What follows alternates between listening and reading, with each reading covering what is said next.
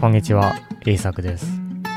このポッドキャストでは、日本語を勉強している人が日本語で考えられるようにいろいろなトピックについて話していきます。では今日も日本語で考えていきましょう。今日のトピックは、ネイティブはいつも正しいわけじゃないです。この間、私はスイスの生徒と話しました。そして彼はこのような質問をしてきました。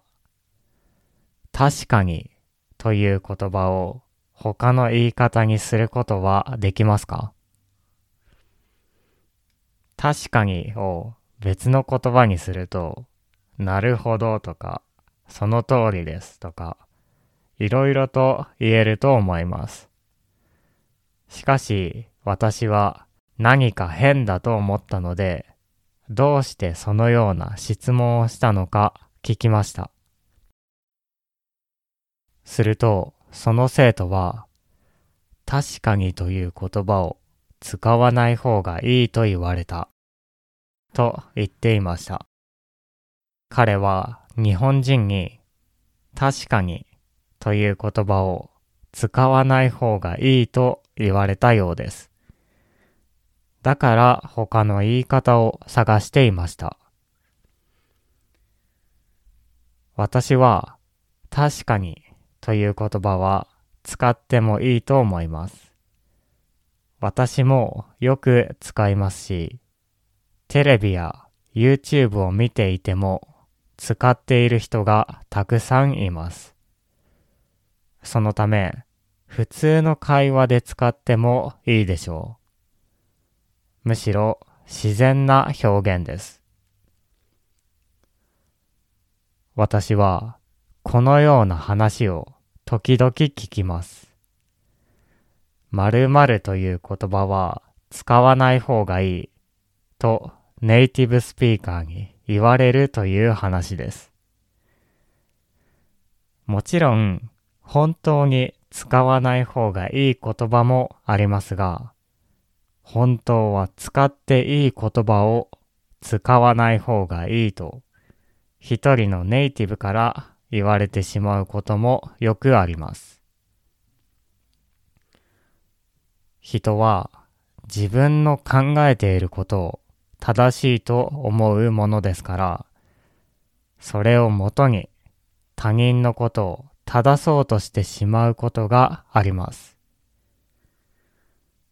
皆さんも自分の国の言葉でたくさん経験していると思いますが、ネイティブスピーカーもよく間違えます。頭のいい人でも間違った言葉を使うことがありますね。そのため、もしネイティブスピーカーにダメだと言われて、あなたがそれに疑問を持ったら、他のネイティブスピーカーにも聞いてみましょう。一人のネイティブスピーカーがダメだと言っていても、本当にダメでないことがあります。その人だけがダメだと思っていることがありますから。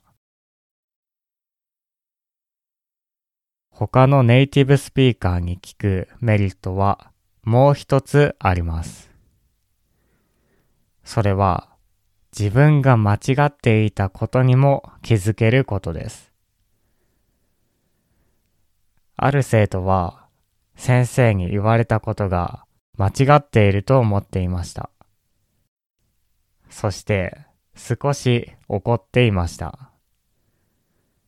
彼女は先生が間違っていると思っていました。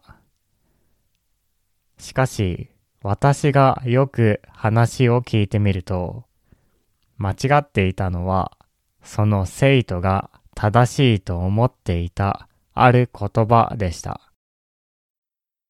そして私と話すことによってその生徒は間違いに気づくことができました。どちらにしても他の人に聞いてみるというのは大切なことです。ネイティブスピーカーが間違っていたということに気づけることもあります。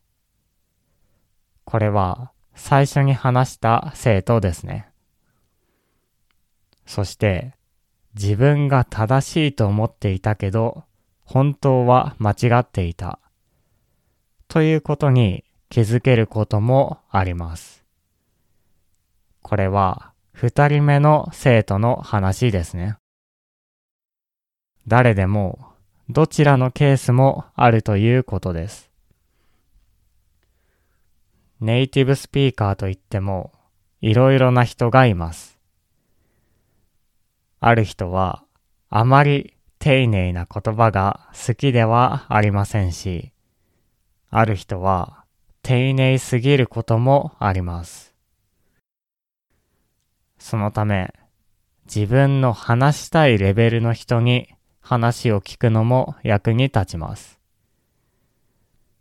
この人はとてもバランスがいいから、この人に話を聞こうとか、今は丁寧な言葉について勉強したいから、この人に話を聞こうというふうにできるといいですね。